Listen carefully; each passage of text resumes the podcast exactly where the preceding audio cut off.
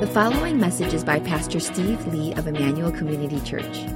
More information about the ministry of Emmanuel Community Church can be found online at www.emmanuelcommunity.org. We're continuing on in our David series, and the title for the message this morning is You Are the Man. And we're going to be looking at two chapters in 2 Samuel, chapters 11 and 12. Um, before we get into that, though, just want to, by way of review, just mention about last week, we looked at chapter 9. And I preached on the love that David showed to Mephibosheth. You could advance the slide. The love that David showed to Mephibosheth, who was the, one of the sole survivors of uh, Saul's house. And um, really centering on that story was this idea of um, how when we are recipients of God's love and mercy, uh, one of the natural qualities of those who receive that mercy and love uh, have a desire to show it to someone else. And in the New Year's message, we talked about this sort of being a theme for 2019. It's a conviction that uh, I believe God has laid on my heart is that in whatever we're striving to do, whatever we're doing, um, let love be the primary motivator that drives uh, those actions, those words, those thoughts. And as I've been reflecting on this whole idea of love being central to everything, I, I think truthfully, one of the things I've come to realize is actually, sadly, how rarely love factors in to the choices I make and the decisions I do. And I, I think um, if I try to give myself the benefit of the doubt, um, I try to act ethically. You know, I try to do the right thing. But if I were to really be honest with myself, how much does love actually drive what I do, the way I treat people, the choices that I make, the words that I use? And I actually have come to realize it's actually pretty rare that love is the predominant sentiment or the heart behind which I do the things that I do. Okay? Um, we're going to look at chapters 11 and 12 today. And uh, I, about midway into the preparation for this weekend, I realized that there's just too much here, and it was going to be a, an hour and a half long message. and so I decided to sort of split uh, it into two messages from this week and next week. And I know I have a bad habit of doing that, but I don't think I've done that for about two years now almost. And so I feel like I get some credit here for uh, doing this just once in, in the last year at least, okay? So we're going to spend two weeks on the story that takes pl- place here in 2 Samuel uh, 11 to 12. Um, force majeure, I don't know how many of you are familiar with this term. It's a French term that's used in legal contracts. And it's literally translated in the French as uh, superior force, a superior force.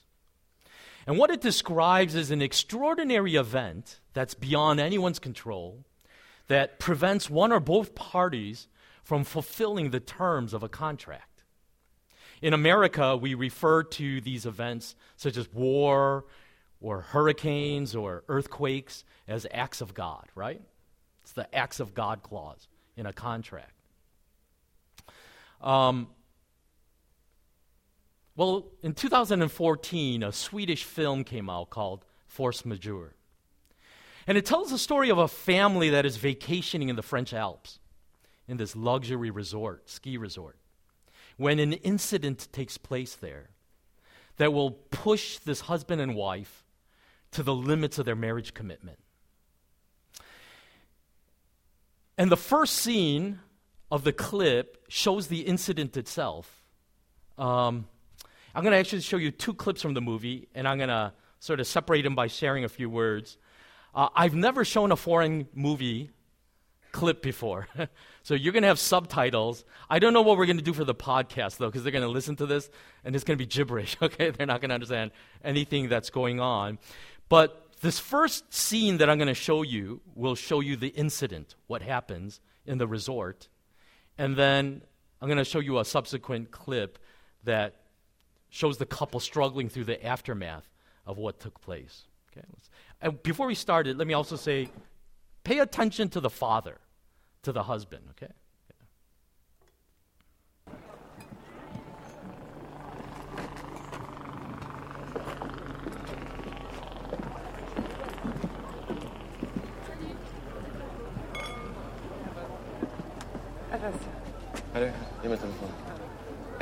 Yeah.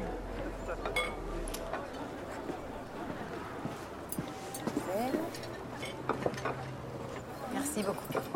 Mm, det ser jättebra ut. Det ser väldigt bra ut.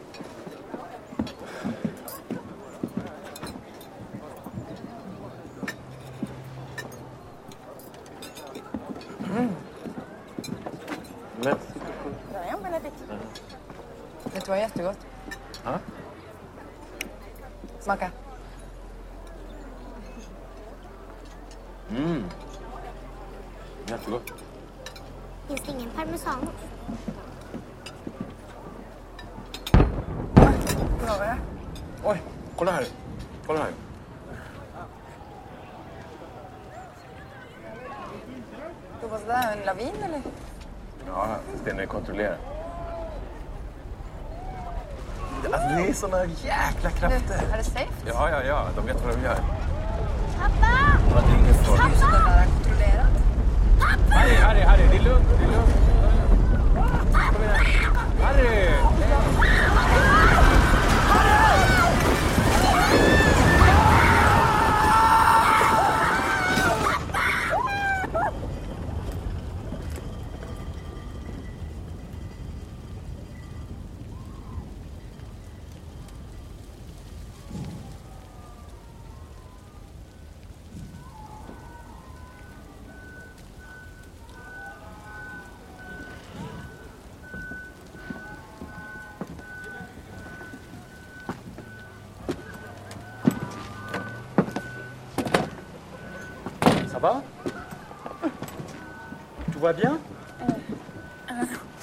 You okay? Is it safe? Safe to come up now. Ça va? Tout va bien? Är de där?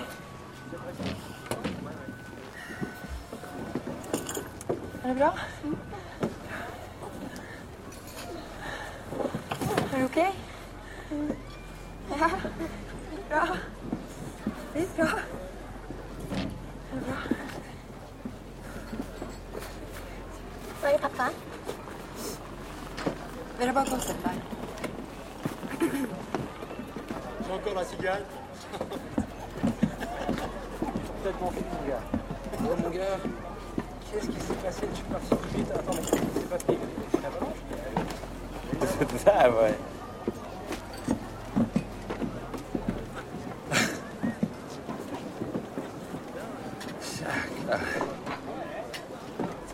bra.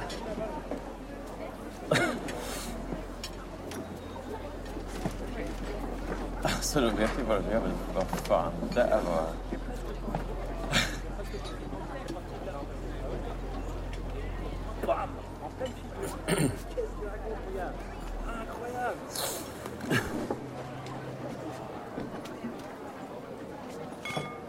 Där kommer solen.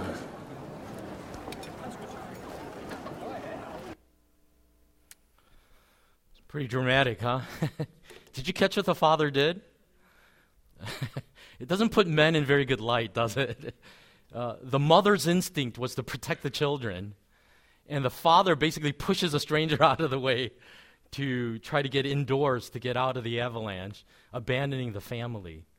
Um, the next scene I want to show you uh, takes place that evening uh, when the couple go out to a restaurant in the resort with another couple uh, and talk about the ex- incident that happened earlier that day. So let's go ahead and take a look at that second clip. Did you guys brave the crowds today? Um, what did you say? Uh, brave the crowds? I mean, I mean, there were a lot of people on the mountain today, so I meant like we were you Yeah. brave enough to get out there? Uh, it was great. yeah, it was great. We skied all the morning, and then we we actually we went home after lunch because we had you know, some kind of uh, experience actually. Um, well, uh, we were sitting at a top restaurant with this like magnificent view. Yeah, it's a nice spot. Yeah. And they had a yeah, we saw an avalanche. An avalanche. Really? Yeah. Yeah, yeah, yeah. I, I, but I mean, I- sorry. It just sounds very strange when we say it in English. Ah, An avalanche. what should I say? No, it's- avalanche. no. no, anyway, uh, so we were sitting there, and it was uh, it was uh, like a contr- controlled avalanche. So it was. Uh, Controlled avalanche. yeah, yeah. But quite quickly, it, it grew kind of big. I, I had never seen such a big uh, avalanche, and it was like. For a moment, it looked like it would smash into the the restaurant. It was quite uh, shocking. I, yeah, when I talk you're about it, I still get this uh, scares goosebumps. guys, huh? What'd you do? No, I mean, uh, this was not much to do. It was horrifying. Yeah? Yeah. It scared you? Yeah. Thing. Yeah, you, you, you Kids are all right. yeah, yeah every, everyone is fine. You got a bit afraid, but I mean, it wasn't. I mean, it wasn't that. Uh, it was controlled, and then they are they Yeah, know what they're all right. doing. And He got so scared that he ran away from the table. What? no, I did not. No, no, Come no. on.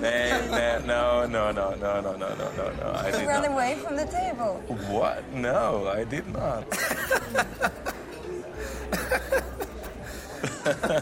Yes, you did. Oh, okay. No, I did not.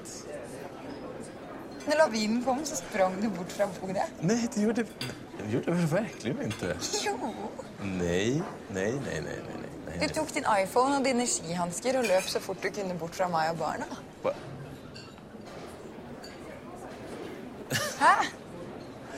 Men snälla, alltså... Vi, ja, för, nej, men det gjorde jag inte. Jag minns inte så. Ok, hur minns du det da? Ja, inte så i alla fall. Inte så. But, but what, what you... Thomas, What you, what, you du sprang bort og barna. Nej, snälla Ebba, jag gjorde inte det. Och, kan man ens springa i pjäxor liksom? Kom igen. Ja, men, So, but, yeah, we're, I think we're still like under the influence from it. It's, it's kind of, it's kind of, yeah, it's kind of shaky. But, but uh, what? Uh, what? Can you not run in ski boots? But I mean, Thomas says that you cannot run in ski boots. It's ridiculous. But isn't this a situation that kind of comes really quick? I mean, how do you know how to react? Is it, uh, you cannot run in ski boots? Not, not run, run. You can't. I, no. I,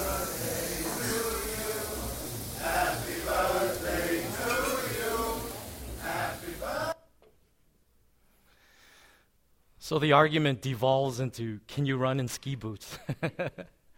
um, so the rest of this movie centers around these series of attempts for reconciliation and actually turn into confrontations between the husband and wife as she presses him to acknowledge that he abandoned her and the children and what it actually reveals about his character. But he stubbornly refuses to acknowledge the cowardly way that he reacted to the avalanche. And so it turns into this huge he said, she said scene. And with each passing day on this vacation, the rift between husband and wife grows deeper and deeper as they start to pull away from each other to the point by the end of the movie, you're not sure that the marriage is going to survive this.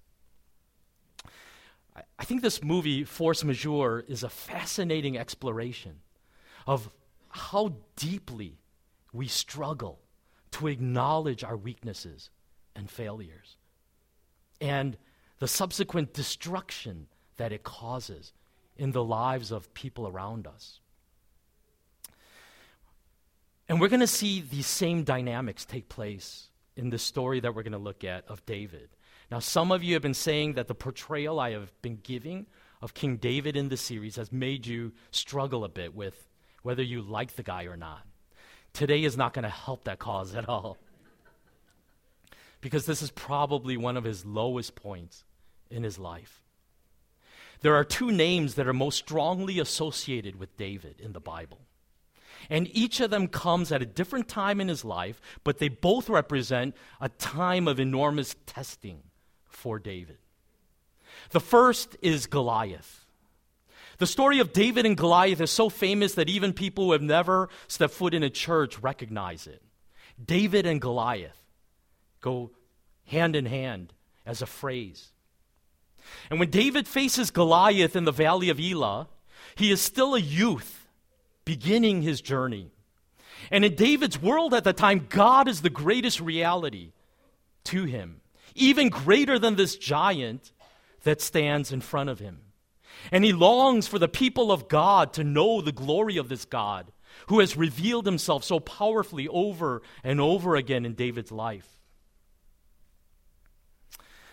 The second name most commonly associated with David, though, is Bathsheba. Bathsheba. The story of David and Bathsheba comes decades later after the slaying of Goliath. In this story, we find a much older David who is now not only a battle hardened warrior, but the uncontested king of a united Israel. And I skipped over a few chapters in our series here, some of which basically outlined his military exploits, of how he basically conquers one rival nation after another, basically consolidating his power in that region. And so the story of David and Bathsheba begins with this interesting commentary in chapter 11, verse 1 of 2 Samuel. In the spring of the year, the time when kings go out to battle, David sent Joab and his servants with him and all Israel, and they ravaged the Ammonites and besieged Rabbah. But David remained at Jerusalem. Spring, we're told, is the normal time when kings go to war. But this king doesn't feel like leading his army into battle this year. And so he decides to stay home in the comfort of his palace. This already begins to give us a window into the state of David's heart during this season of his life. David is no longer that young, hungry youth. He is not that kid on the battlefield anymore who wants to show Israel that God is real. He wants to relax. He wants to enjoy the fruit of all of his years of hard work and suffering that he's had to endure. And so he lounges in his palace while his army is off to war. And then this happens in verses 2 to 5. It happened late one afternoon when David arose from his couch and was walking on the roof of the king's house that he saw from the roof a woman bathing.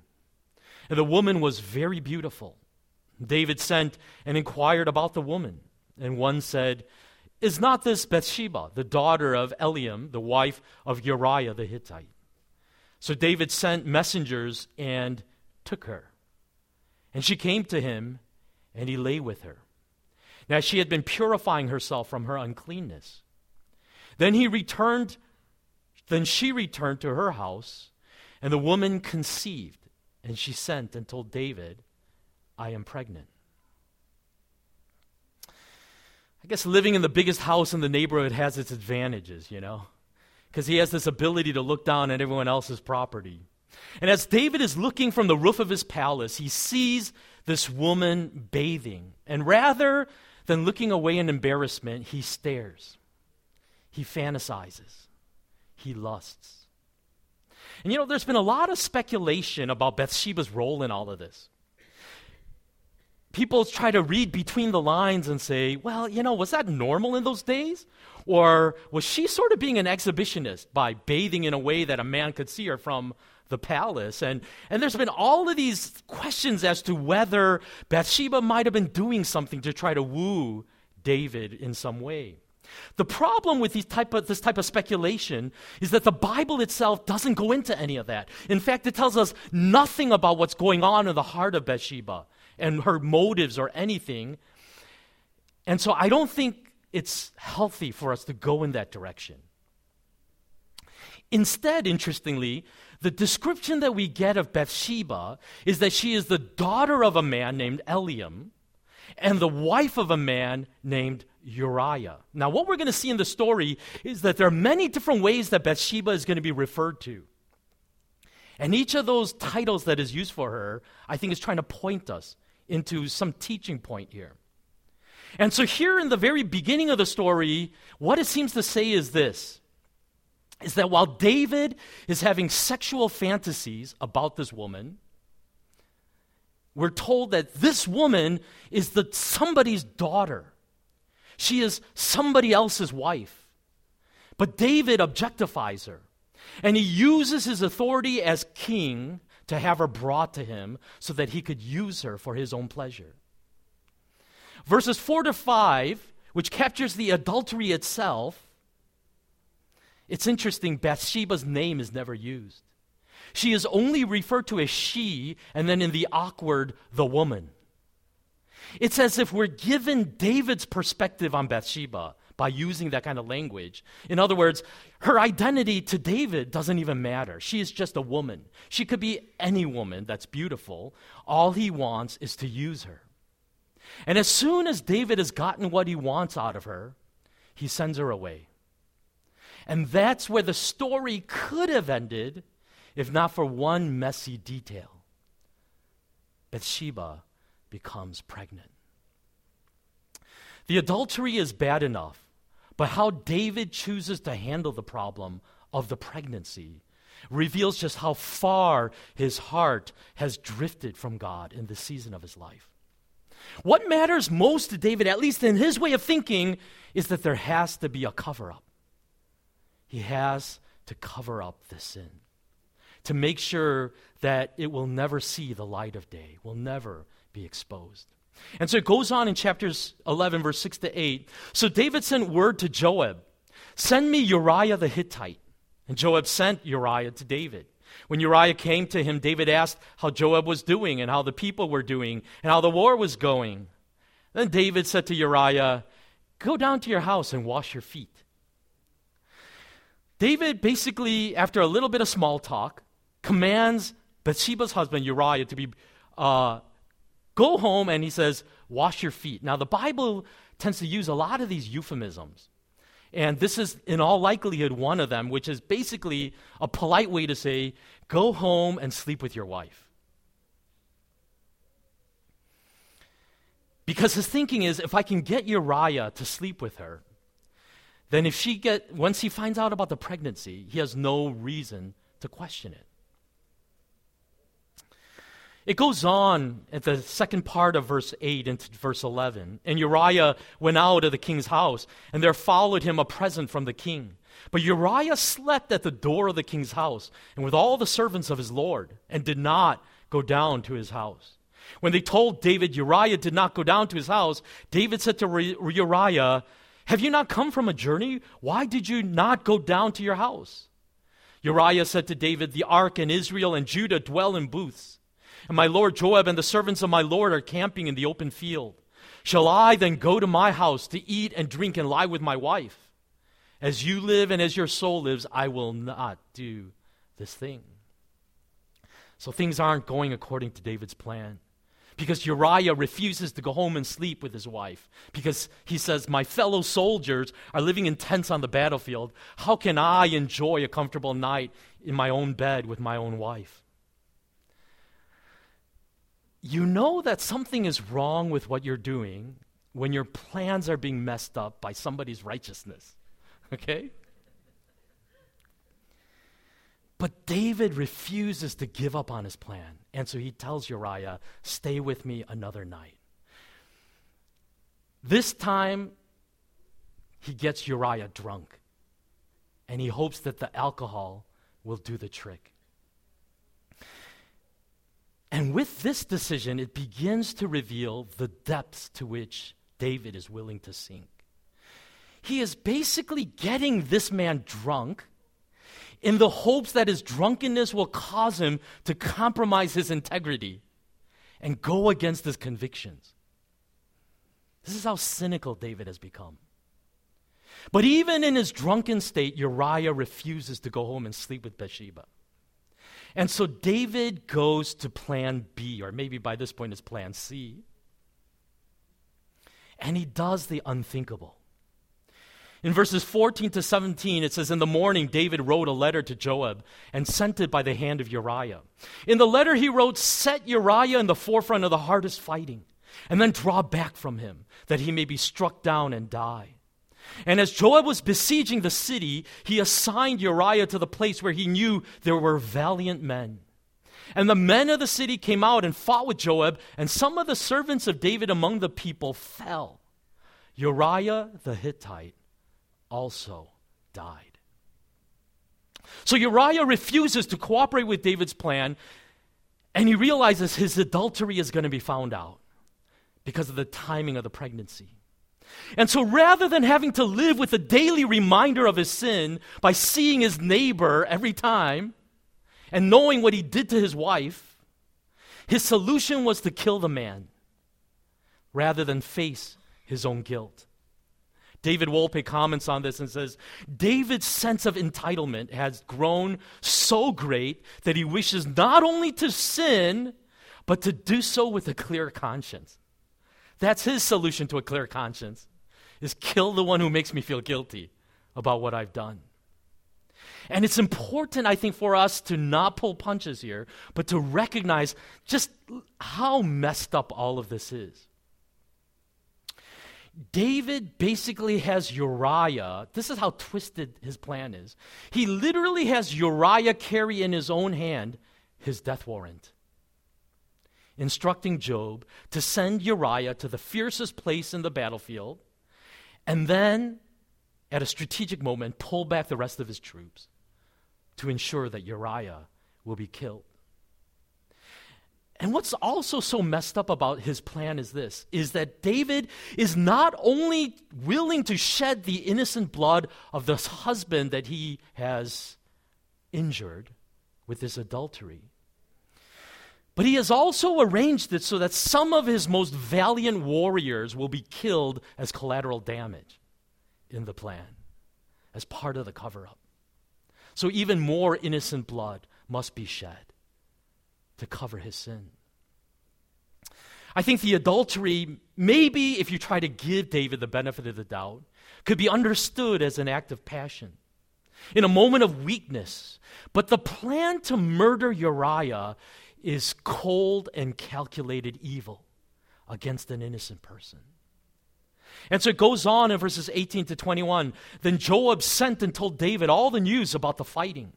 And he instructed the messenger When you have finished telling all the news about the fighting to the king, then if the king's anger rises, and if he says to you, Why did you go so near the city to fight? Did you not know that they would shoot from the wall? Who killed Abimelech, the son of Jerubbaal? Did not a woman cast an upper millstone on him from the wall so that he died at Thebez?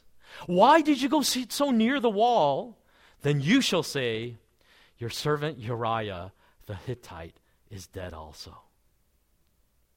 Joab realizes that he may be blamed for the death of some of these valiant warriors. And so he tells the messenger to tell David, Say to him, Uriah is dead, which basically amounts to a secret code between the two of them that says, mission accomplished. Don't give me a hard time over this. And so in verses 23 to 25, the messenger said to David, The men gained an advantage over us and came out against us in the field, but we drove them back to the entrance of the gate. Then the archers shot at your servants from the wall. Some of the king's servants are dead, and your servant Uriah the Hittite is dead also. So David said to the messenger, Thus shall you say to Joab, Do not let this matter displease you, for the sword devours now one and now another. Strengthen your attack against the city and overthrow it, and encourage him. And then we get to these verses at the end of chapter 11, verses 26 to 27. When the wife of Uriah heard that Uriah, her husband, was dead, she lamented over her husband. And when the mourning was over, David sent and brought her to his house. And she became his wife and bore him a son. But the thing that David had done displeased the Lord. It's interesting that in these verses, Bathsheba is once again not referred to by her proper name. Instead, she is called the wife of Uriah. It's as if the narrator is trying to shine a harsh spotlight on the depth of David's sins and saying, This was another man's wife. So David allows Bathsheba to mourn her dead husband, and then afterward takes her as his wife. And it wasn't easy, and took some persistence and creativity. But as far as David was concerned, he took care of his adultery problem. At the end of it, it actually looks like he comes out a winner, doesn't it? Because now he has a son and a beautiful wife. And his sin is secret. Except for one problem. That one problem at the end of the chapter. But the thing that David had done displeased the Lord. What David did not factor in in all of his conniving and his scheming was the fact that the omniscient God who sees everything witnessed it all. Now, before we go on into chapter 12, I just want to pause here for a minute. I, I mean, it's, the story is just crazy, isn't it? How does a man go from a chance accidental spying on a woman taking a bath to adultery to premeditated murder? I think one of the most disturbing facts about this story is not only how cold and calculating David is in carrying out his plan to cover his sin, but how little remorse he displays through it all. It's as if he has no conscience at all through any of this. And the question is this How was David able to descend this deeply, this quickly, into the abyss of the sin? Well, I don't know if there's just one answer to that question, but I think one answer is this Sin is always accompanied by a web of lies that enable it to grow to frightening degrees. I think without the accompaniment of these lies that we tell, we cannot sustain life like this. And I think probably the way it worked for David was I'm the king. And in all honesty, if you look at the annals of history, for David to take the wife of one of his subjects, and frankly, even to kill the husband, doesn't actually stand out as all that surprising. Kings did this all the time. So, after all, isn't this the right of a king to do as he pleases with his subjects? Lies are always an accompaniment to sin that enable us to justify our wrong actions, to rationalize and minimize, and to deny the truth about ourselves. I'll be honest with you, in my decades of pastoral counseling, one of the things I am repeatedly struck by is when somebody has been caught in sin. In that moment when that person is in my office talking with me, how rare it is for that person to actually feel like they're the offender. But I would tell you that more often than, not, despite maybe some horrendous thing that, things that that person did, the way it is almost always portrayed to me is almost as a sense that I was the victim in this. Or at least, you got to know the whole story and all the surrounding circumstances, and then you would understand why I did the things that I did. And so I find that much of my work in pastoral counseling is to wade through the web of those lies and try to get to a place of honesty and truth about the sin. What I find equally disturbing is that we not only, maybe the lies begin as a way to cover up, and so we tell them to others. But I think invariably what happens as we tell these lies is that these become lies that we tell ourselves. And after a while, we don't know what the truth is ourselves anymore. And the question is this how is, how is God going to penetrate through this thick armor of David's justifications? Because it's clear here the guy doesn't feel, at least as far as we can tell, any remorse over what he's done.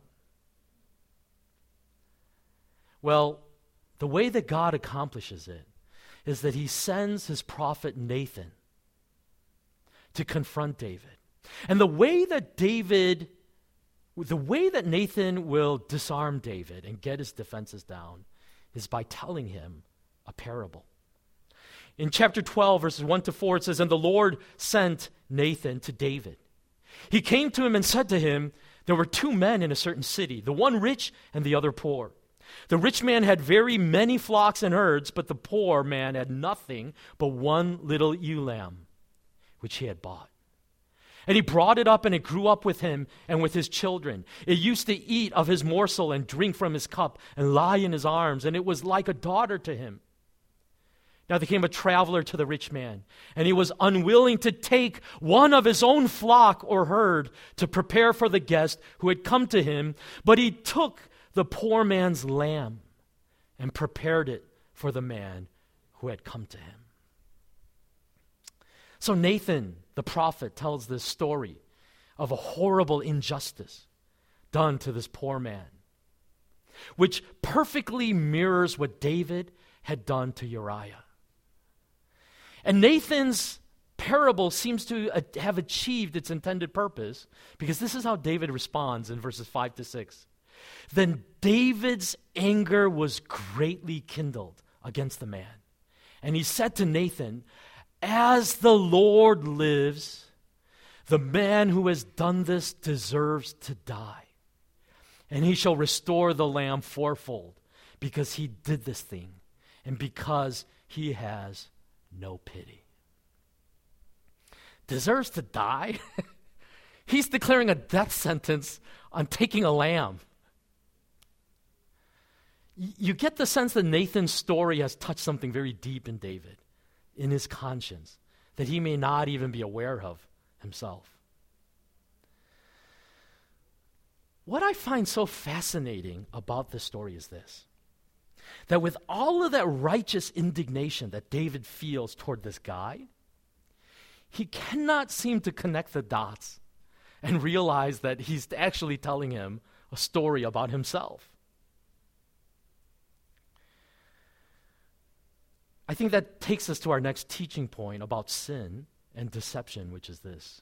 Our sense of justice is so much greater when it comes to the sins of others rather than our own sins. Isn't that true? I mean, let's be all honest here. When you get some juicy piece of gossip about somebody really screwing up, how does that make you feel inside? Isn't there a little sense of relish in self righteousness? Yeah, I always thought that about him, you know. I could see that. I said, well, well we got to pray for her, you know. And I think that's exactly what is going on here is that David could apply the righteousness and justice of God to this hypothetical situation. But he was utterly blinded to seeing how that applies to him.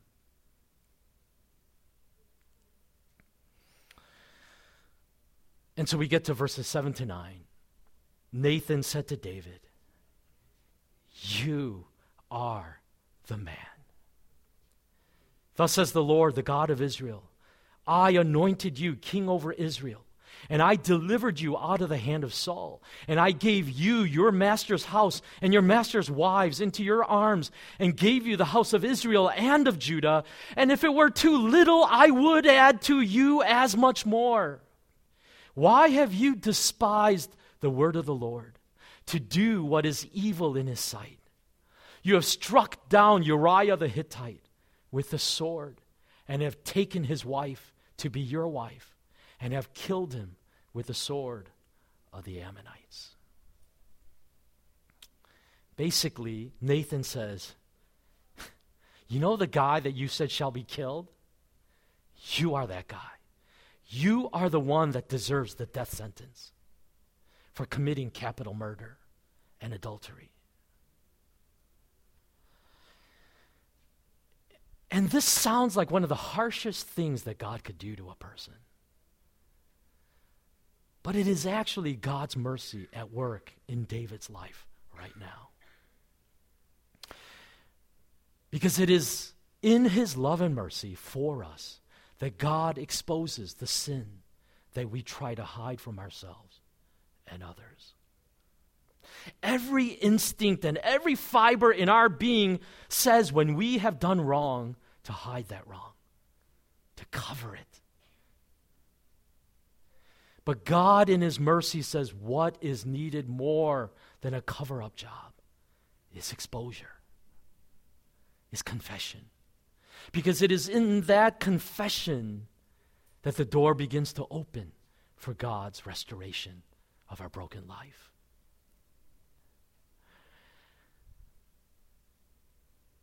I want to say this. I think we all wish that the story of David told a cleaner story, don't we? I wish it began with David, this horrible guy, and God came into his life. And somehow, because of God, chapter by chapter, we just see David improving as a more and more righteous and godly man. And we've actually been seeing signs of growth and maturity in David. He is growing. But then we get this garbage. And the life of David is so messy.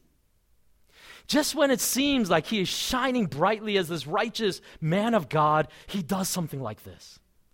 So horribly offensive to our moral sensibilities.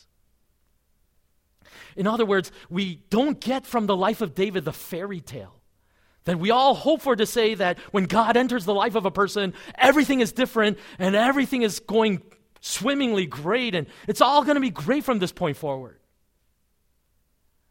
I mean, after decades of knowing God, how does someone who is called a man after God's own heart do something like this?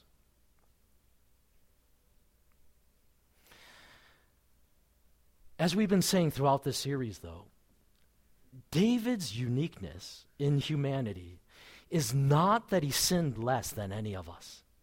In fact, as I've said at the very beginning of this series, I think the truth is the majority of us in this room are going to go through life not having done half the stuff that David did.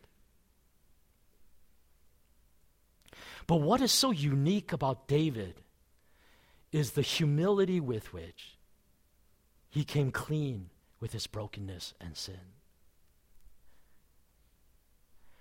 In chapter 12, verse 13, it says this David said to Nathan, I have sinned against the Lord. In other words, what the life of David teaches us ultimately is that the confession of our sins brings us to the place of God's forgiveness and mercy. It goes on in chapter 13, and Nathan said to David, The Lord also has put away your sin. You shall not die. In other words, what the prophet was saying to David is this God is more merciful than you. Because you wanted to kill this man for doing a crime far less than you have committed. But God has shown you mercy, and you will not die. When we think of David and Bathsheba, we most commonly think of Psalm 51 the song that David wrote as an act of repentance. And we're going to actually look at Psalm 51 a little bit more in detail next week. But there's actually another psalm that is associated with this incident, and that is Psalm 32. And this is what David says in Psalm 32 Blessed is the one whose transgressions are forgiven, whose sins are covered. Blessed is the one whose sin the Lord does not count against them, and in whose spirit is no deceit. When I kept silent, my bones wasted away through my groaning all day long. For day and night your hand was heavy on me. My strength was sapped as in the heat of summer. Then I acknowledged my sin to you and did not cover up my iniquity. I said, I will confess my transgressions to the Lord, and you forgave the guilt of my sin.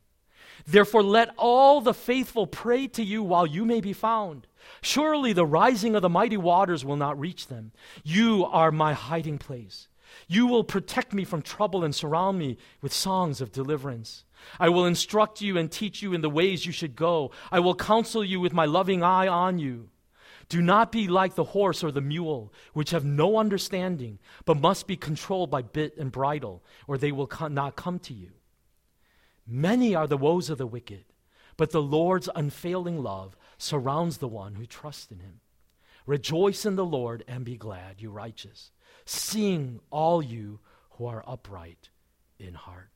In this great psalm, David contrasts the misery that he was experiencing when he kept his sin in secret, in hiding, and the joy and the freedom and the mercy of God that he experienced when he finally confessed the sin before God and said, I have sinned against you. We just close with this, and then we'll go into the communion. After speaking at a conference, uh, this Christian author and speaker, Rebecca Pippert, was approached by a woman who wanted to talk to her in private. And with tears welling up in her eyes, she shared her story with Pippert. She and her fiance were youth workers in this really large megachurch. And they had this very powerful ministry ministering to the youth of that church. Many lives were being changed by that work. But a few months before the marriage, they began to have sex. And she wound up pregnant. And the prospect of that sin being revealed to the church and to the youth that they had been so heavily invested in was unthinkable. It was more than they could bear, the shame of that.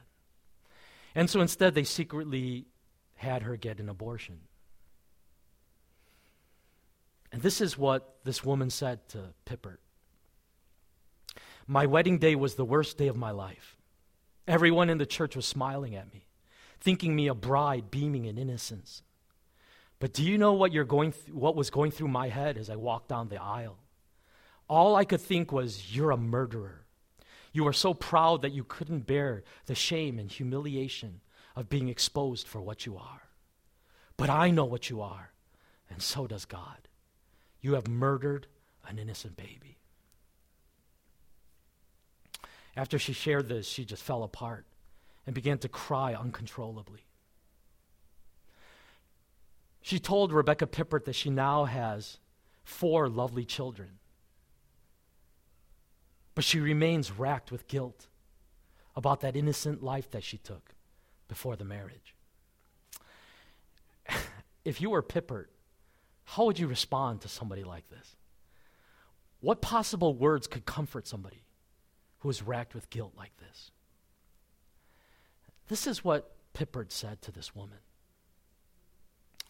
I took a deep breath and said what I have been th- had been thinking. I don't know why you are so surprised. This isn't the first time your sin has led to death, it's the second. She looked at me in utter amazement. My dear friend, I continued, when you look at the cross, all of us show up as crucifiers. Religious or non religious, good or bad, aborters or non aborters. All of us are responsible for the death of the only innocent who ever lived. Jesus died for all our sins past, present, and future. Do you think that there are any sins of yours that Jesus didn't have to die for? The very sin of pride that caused you to destroy your child is what killed Christ as well. It does not matter that you weren't there 2,000 years ago. We all sent him there. Luther said that we carry his very nails in our pockets. So if you have done it before, then why couldn't you do it again. Now, Pippert has more courage than I do because I don't think I could have said words like this to a woman that's crying in front of me like this. But the truth of that message transformed this woman. As she thought about the implications of what Rebecca Pippert was saying was every one of us has committed murder when we killed Christ because of our sins. And if God could forgive that act, how could any sin keep us from Him? This is what Rebecca Pippert would go on to say about that. The fact is that in the cross, God demonstrates the deepest law of acceptance. For to be convicted, convinced that I have been accepted, I must be convinced that I have been accepted at my worst.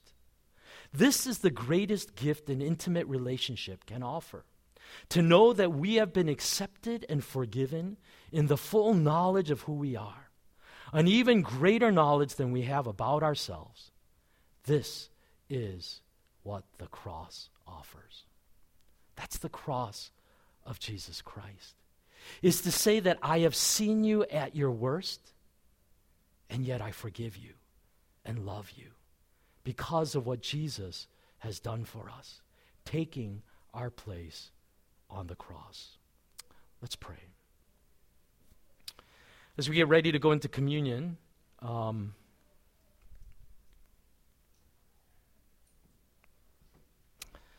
I think we actually have time to sing the song. I think we can pace it that way. So let's go ahead and we're going to, I'm going to invite you to stand and we're going to sing a song of response before we go into the communion.